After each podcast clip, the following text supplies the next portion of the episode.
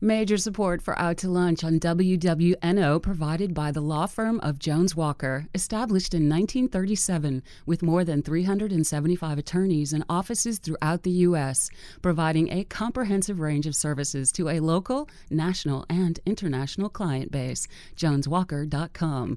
And from Iberia Bank, offering comprehensive banking services designed to meet the needs of consumer, small business, and commercial clients, serving Louisiana clients for 100 128 years and now serving a regional base with a commitment to developing people and investing in its communities. IberiaBank.com. Additional support comes from Luba Workers Comp and 30 North Investments.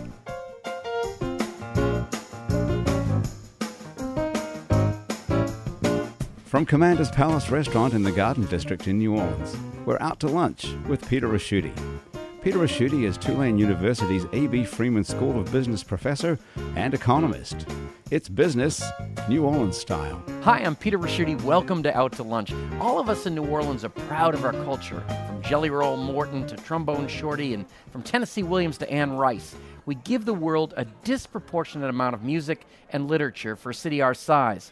But music and written words don't magically transfer from an instrument or a pen into our heads, hearts, and homes. Somebody has to provide a platform to produce or publish them. Marcy Schramm produces music, lots of it, mostly in the form of the French Quarter Festival. It's the largest free music festival in the country, and it has a reported economic impact on the city to the tune of a quarter of a billion dollars. That's second only in economic impact to Mardi Gras. That's a big deal. Marcy, welcomed out to lunch. Thank you. Thank you for having me. Keeping tabs on what goes on at French Quarter Fest, Jazz Fest, and every other New Orleans music event every night of the year is a gargantuan task. And that's what Offbeat magazine does. It's been doing it since 1988. Offbeat also awards its annual Best of the Beat trophies to local musicians and hosts the Louisiana Music Directory, a directory of, for the music industry professionals. The founder of all these creations and the publisher of Offbeat magazine is Jan Ramsey. Jan, welcomed out to lunch.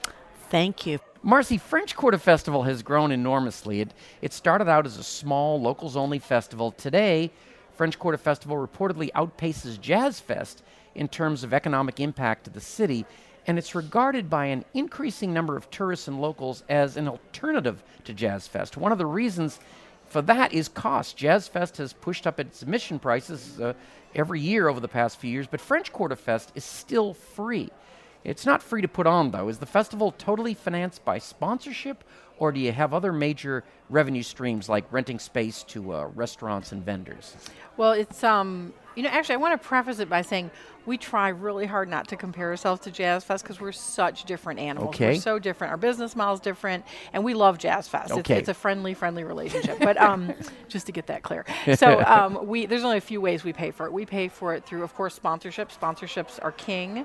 Um, I won't lie, beer pays lots of the bills. We do about a million dollars in beer income, which we have to do because just it's so expensive and then merchandise sales are about a quarter million dollars income, which is great. And then uh, the nominal booth fees we charge our restaurants to serve their food at the festival. So it's just a handful of ways. And so the, the vendors, they pay a, a flat fee or do they pay also a percentage of what they sell? Flat or? fee. Yes, it would yes. be tough to record. Well, and the reason, I mean, the reason too is we were born with the sole reason of being good for the neighborhood. We are there to be good for the economy, to be good for the French Quarter, to keep it healthy. And so um, most of our restaurants are French Quarter restaurants, and we want them to do well. We want them, uh, before they go into their lean summer months, we want them to have a good, you know, a good shot of income that our festival is able to provide and them. The origin was uh, was back in '84 when the streets were all being torn up for the World's Fair, and and you which mayor was that? Was that? Uh, that was, was that oh my gosh! I have to think Dutch. It was Dutch, Dutch Morial, yeah, right. right. Yeah, we were just talking about Moon. That's why I was like, oh. yeah, it was Dutch Morial, and and the uh, businesses were complaining to him. They said, you know, we ha- we're suffering. People can't get to our businesses. The streets are torn up, and he said, let's throw a party and bring the locals back. And the first year, of course, I was not there the first year, but um, it was hilarious. I mean, Ed McMahon was the master of ceremonies. Really? In the early years, Richard Simmons was part of the party. I mean, it was crazy. It was like um, strongman contests. We have pictures of women in scantily clad women in contests, and it was a really funny mishmash of, um, of course, amazing local music and traditional right. jazz, but then kind of everything in the kitchen sink. The su- success of French Quarter Fest was it kind of a surprise to you folks? Do you Do you now have um, like do you have a full time staff, or are you the only one over there? Oh no, no, we're I mean we're very mysterious. A lot of people think we're uh, a, a part of City Hall, and up until um, Mitch Landrieu took office, we were actually on the drop down menu as a department of the city, which was weird because we've been a nonprofit for 30 years. But um, we're a nonprofit. We have a staff of eight full time employees, and we produce three festivals per year. We also do the Louis Armstrong Festival, Right, Satchmo Summerfest, yep, and- and Christmas New Orleans style, which- and that's a month long series of events for the city. And um, and then of course when festival rolls around, there's a ton of you know interns and seasonal Oh, help yeah. and lots of production staff comes in. Well, that is great. Now, Jan, like French Quarter Festival, the predominant financial fact about Offbeat Magazine is that it's free, and so is radio, of course. Like you, our show is dependent on sponsors. As we all know, radio and publishing are changing. In our case, when people listen to our show as a podcast, they hear the same sponsor messages as they do on the radio. So the digital revolution increases our audience and helps rather than hurts us. How does it work with print? Unlike papers with paid subscriptions, with you, it's a free publication and you have a large print circulation. Is it affected by the digital revolution? Oh, indeed it is. But I've been very cognizant of what's been going on in print and the internet. And I think the reason why I, I had that mentality is because I saw what happened with the music industry. Uh, because when I started, for example, uh, there were we got a lot of advertising, and we are supported through advertising um, from retailers, from music retailers, and those don't exist anymore, or very, very few of them exist. So um, I had to diversify my advertising base, which we have done. But one of the things that I have done very carefully is to work on our website, uh, work on social media, and also uh, about 12 years ago, we started doing a newsletter that goes to, I think we have 33,000 subscribers now that from all over the world that uh, get the newsletter, and then obviously the newsletter will take them back to our website. So what's happened, and, and via plan, is that you know my print advertising is is relatively flat, but my digital advertising is going up. And there are so many things that you can do in digital that I'm really excited about. But uh, you know, I'm I have a very small business and I'm kind of always constrained by money, you know. I mean, I would love to do streaming video and stuff like that, but I don't necessarily have that kind of income, you know, to do that. But it's still in my brain. it's still in my brain. I would love to do that. I started working with French Quarter Festival, I don't know, 25 years ago or something like that. I was on their board for a while.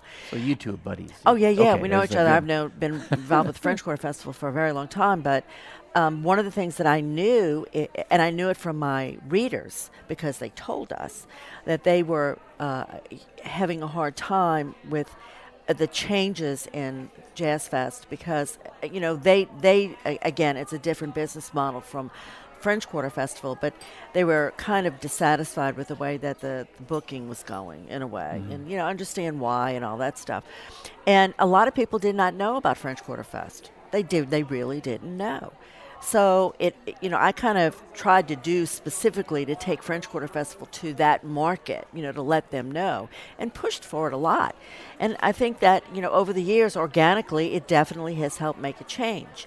You know, and because of the internet too, I think the internet has had a whole big impact on what Marcy does and what I do. Well, actually, what everybody does. But Jane, you know, uh, we we run into folks all the time that are uh, love music or love literature, or such.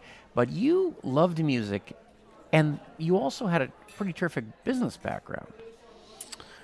well, Or have you attained that? I don't know. Actually, I had a very kind of a checkered past, but I was originally a very different story. Originally a fine arts major, and um, you know, went to work and came back and blah blah. And I ended up going to school. I had a child to support. I was a single parent, and I thought, well, I needed to get a degree in something that would always provide me with a job because I had a, a child.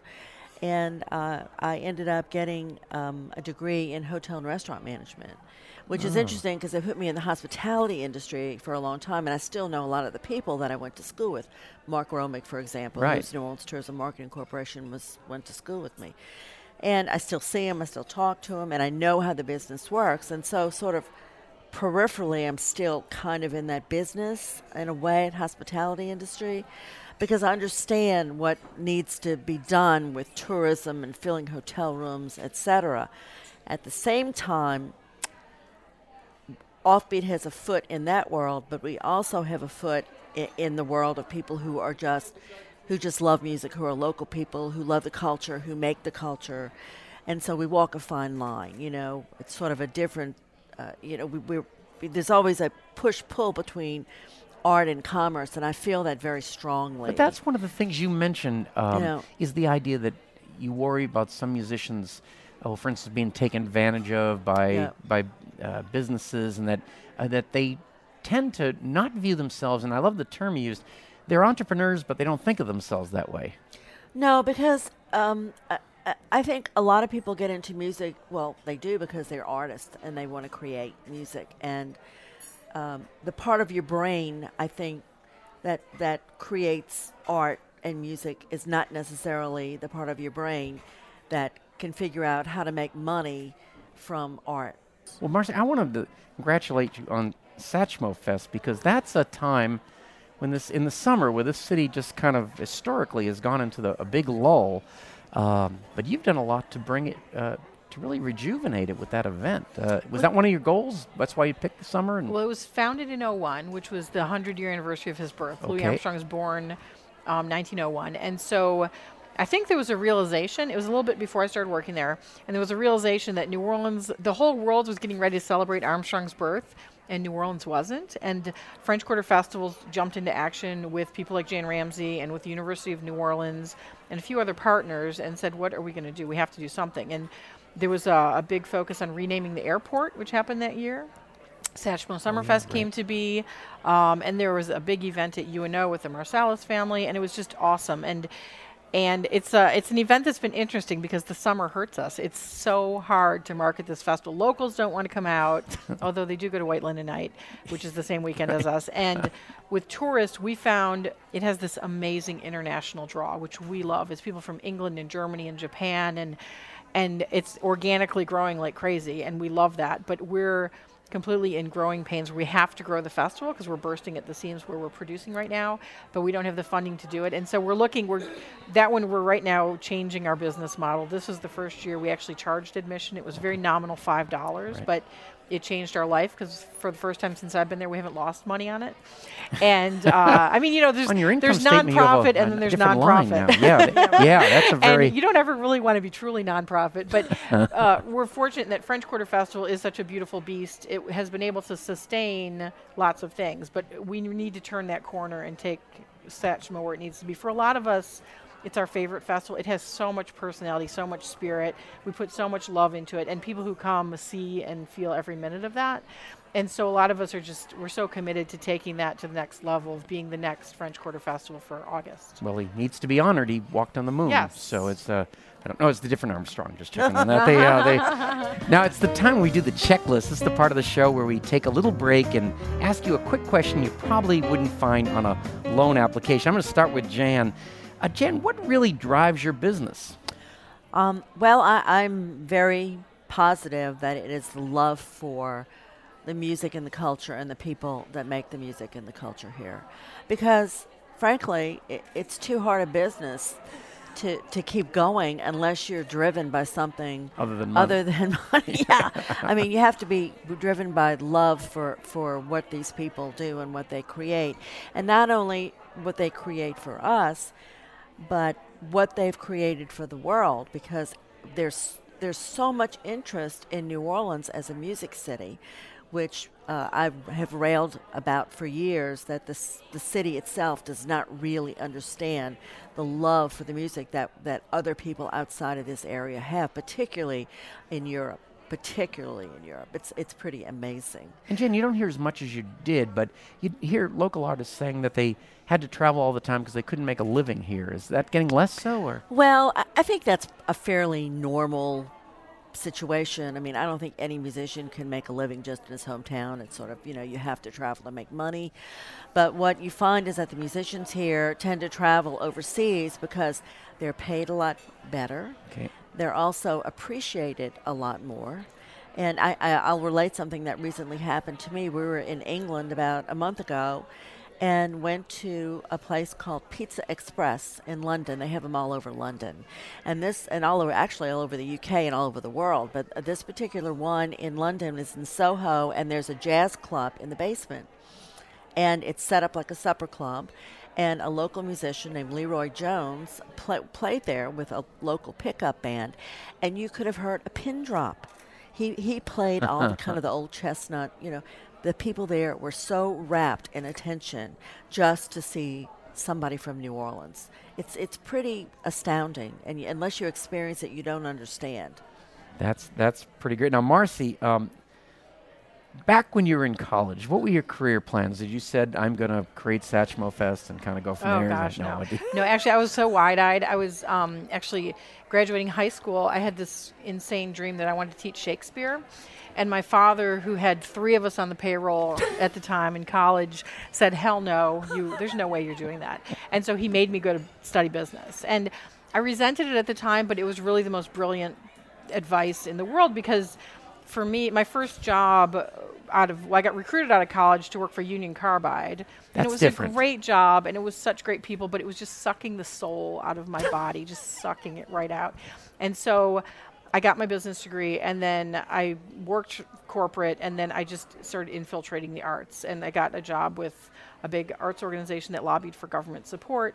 Got to know statewide arts organizations. Got my first job in opera, Yeah, that's right. and then just had a whole career that's been you know opera and music and now festival and and it's it's so fulfilling in every way but it's it's one thing i tell kids all the time who come to us as interns it's like you have to we're running a business like 80% of the time we are in the office and we're fundraising we're working on budgets and we're marketing and there's so much that goes into the party that we throw. Like the party's the smallest part of the year, and so it's um, it's a story I like to tell too, just because I think it's good advice for a lot of people. That you know it seems so fun, but it is so much work to to make it work and to produce and to do it responsibly and. And at the end of the year, have a board of directors who says, "Okay, you got another year." you know, it's it is it's a big responsibility. And by the way, I was going to ask you: Is is a board very important when you're dealing with a nonprofit like that? Yeah, a board. I mean, they're you know the leadership and guidance and governance and uh, just you know steering steering the ship. And you know, i- it's I can tell you have a wide appreciation for music because I've been to all to see all the bands at your festivals, and then you you were an opera aficionado, I guess. yeah. Well, I have to say, I'm probably a lot like Jan in that I am the great appreciator. I can't sing to save my life. I forced my parents to let me quit piano lessons in junior high because I didn't have the patience for it because I like sports so much. But I love, I appreciate and love it so much that. I give everything I've got to make sure it happens and it's good and it's healthy and it's you know it's what it is. It's I think it's it's a good thing to be a fan because there's this perspective of um, like when I was a marketing director for years and years and years, I was really really good at selling opera because I'd always try and look at it from the eyes of someone who had never been. Like what what's going to make them take that step and buy that ticket and come. And we had a lot of success. I worked around the country doing it and it's fun and it's challenging and it's always fulfilling. Like when you get that gratification when the curtain opens or when the festival opens and you see thousands of happy people and you've made their year, it's just it's worth it every time. Now we're going to do the inbox. That's where our producer picks a question that's come in from a listener over the uh, past week. Uh, Grant, what have you got? Peter, we have a question for each of our guests. Marcy, this one is for you. It came in from Nicholas Broussard, who asks With attendance seemingly growing exponentially every year, are there any plans to expand or add stages to make the festival even bigger? I would say absolutely yes. We explore it constantly. We have our eyes on Crescent Park, which is a beautiful new space the French Market is managing on the river, and we're also looking at the Marigny. I mean, we need to grow. We keep growing, growing, and and it's part of our plans. It's all it's the budget though. As soon as we can find a way to pay for it, we will do it. Jan, this question is for you from Tori Leger, who asks I see an offbeat that you can pay to subscribe to the magazine if you live out of town. Why would someone out of town want to pay for it when they can read it online for free? Well, that's a real good question. But I have to tell you, uh, most of the stuff uh, that we have in the magazine is old hat by the time it comes out. People still like print for some reason. I don't know why, but God help them. They, they like it. We do a lot more content online than we do in the magazine now. I mean, probably, I'd say 10 times more content. We don't have a paywall up yet on our magazine, and I'm kind of toying with that because I'm not real sure that I want to go that route because it would be a sea change for us. but uh, we do still have people who who subscribe. But I tell you the truth, and any magazine publisher will tell you this. Um, subscriptions do not mean money. They do, they do not produce revenue. What they do is they give you the ability to tell your advertisers that you have people who actually pay for the content rather than it being free. So your ad rates can go up, but your subscribers do not make money at all. Jen Ramsey, Marcy Schramm, you've both created New Orleans institutions. French Quarter Festival and Offbeat Magazine are integral parts of the local music and cultural economy. On behalf of all of us who enjoy the fruits of your labors.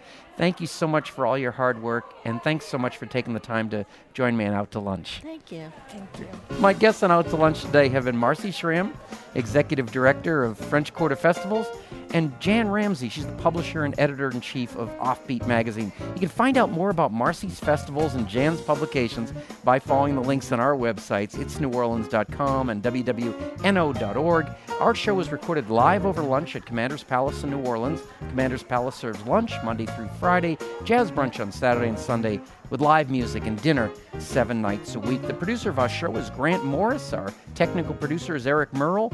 Mitch Foreman wrote and performs all the music on Out to Lunch. Mitch's new record, Puzzle, is out now. You can find out more about that at mitchellforeman.com.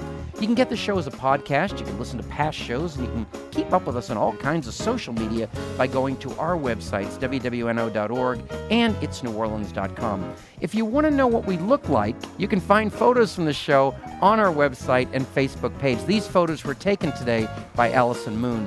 Out to Lunch is a production of INO Broadcasting for itsneworleans.com and WWNO 89.9 FM. I'm Peter Ricchiuti. Thanks for joining me. I look forward to meeting you again next week around the table here at Commander's Palace for more business, New Orleans style, on Out to Lunch. Major support for Out to Lunch on WWNO provided by the law firm of Jones Walker, established in 1937 with more than 375 attorneys and offices throughout the U.S., providing a comprehensive range of services to a local, national, and international client base. JonesWalker.com. And from Iberia Bank, offering comprehensive banking services designed to meet the needs of consumer, small and commercial clients, serving Louisiana clients for 128 years and now serving a regional base with a commitment to developing people and investing in its communities. IberiaBank.com. Additional support comes from Luba Workers Comp and 30 North Investments.